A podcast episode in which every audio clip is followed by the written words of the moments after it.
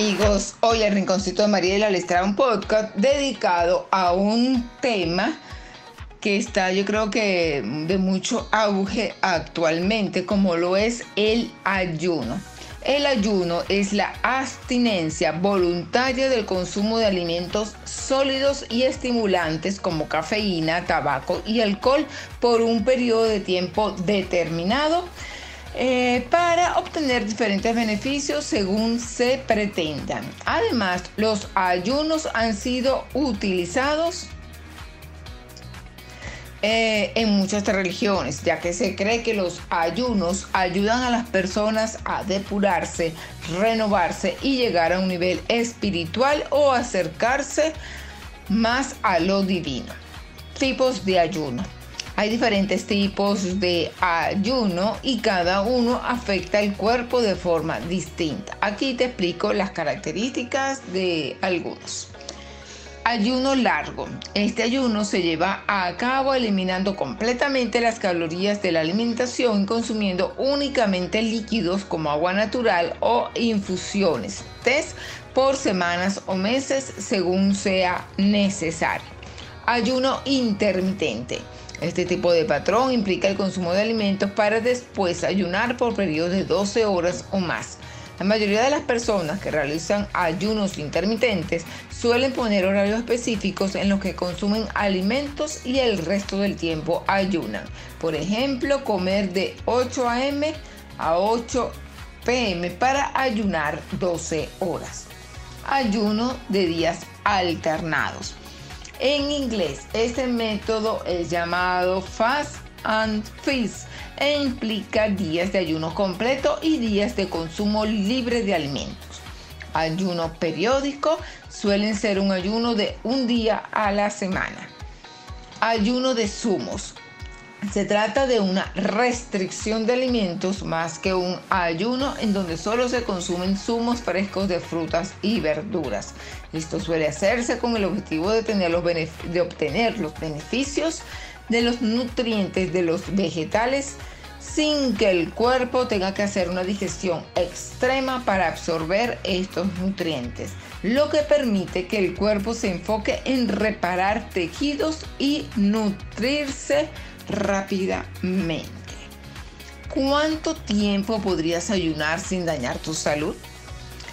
Esto depende completamente de cada persona, ya que todos tenemos diferentes reservas de energía y de nutrientes. Cuando dejamos de comer y nuestro cuerpo necesita energía, este puede obtenerla de diferentes tejidos de nuestro cuerpo.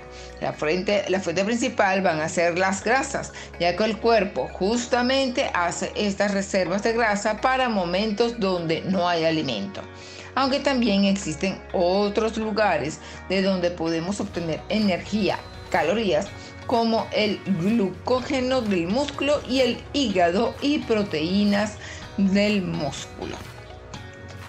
Efectos secundarios y contraindicaciones. El ayuno puede tener efectos beneficiosos para la salud, pero no es para todos.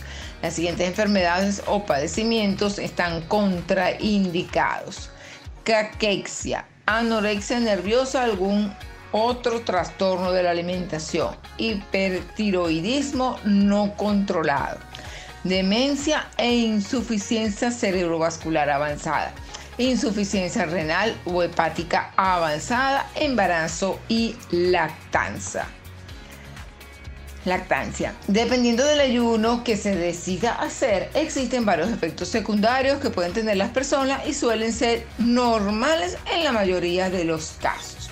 Dolores de cabeza migrañas, hipoglucemias leves, cambios en los niveles de electrolitos, calambres musculares, dolor agudo en la espalda, retención de líquido, cambios en los patrones de sueño. ¿Cómo se lleva a cabo un ayuno largo? Debido a tantos tipos de ayuno y a la falta de investigación que hay sobre los efectos de los ayunos prolongados para tratar diferentes enfermedades, antes de empezar con un ayuno es crucial acudir con un profesional de la salud experto en, el tema para evitar complicaciones.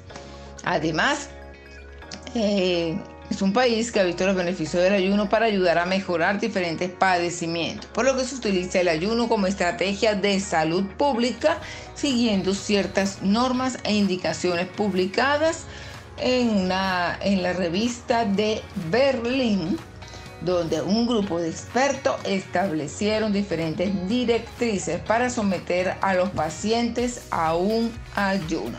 Durante el ayuno es importante tener conciencia de por qué se está haciendo el ayuno y estar pendiente de los cambios fisiológicos que ocurran. Normalmente no es necesario el consumo de suplementos alimentarios pero en ayunos prolongados se debe mantener una supervisión de los síntomas para evitar deficiencias. Espero que les haya gustado este podcast dedicado a un tema tan interesante como lo es el ayuno y también considero que es un tema un poquito delicado y que de verdad debe ser retratado bajo una supervisión médica. Gracias y nos escuchamos en nuestro próximo podcast. Thank you.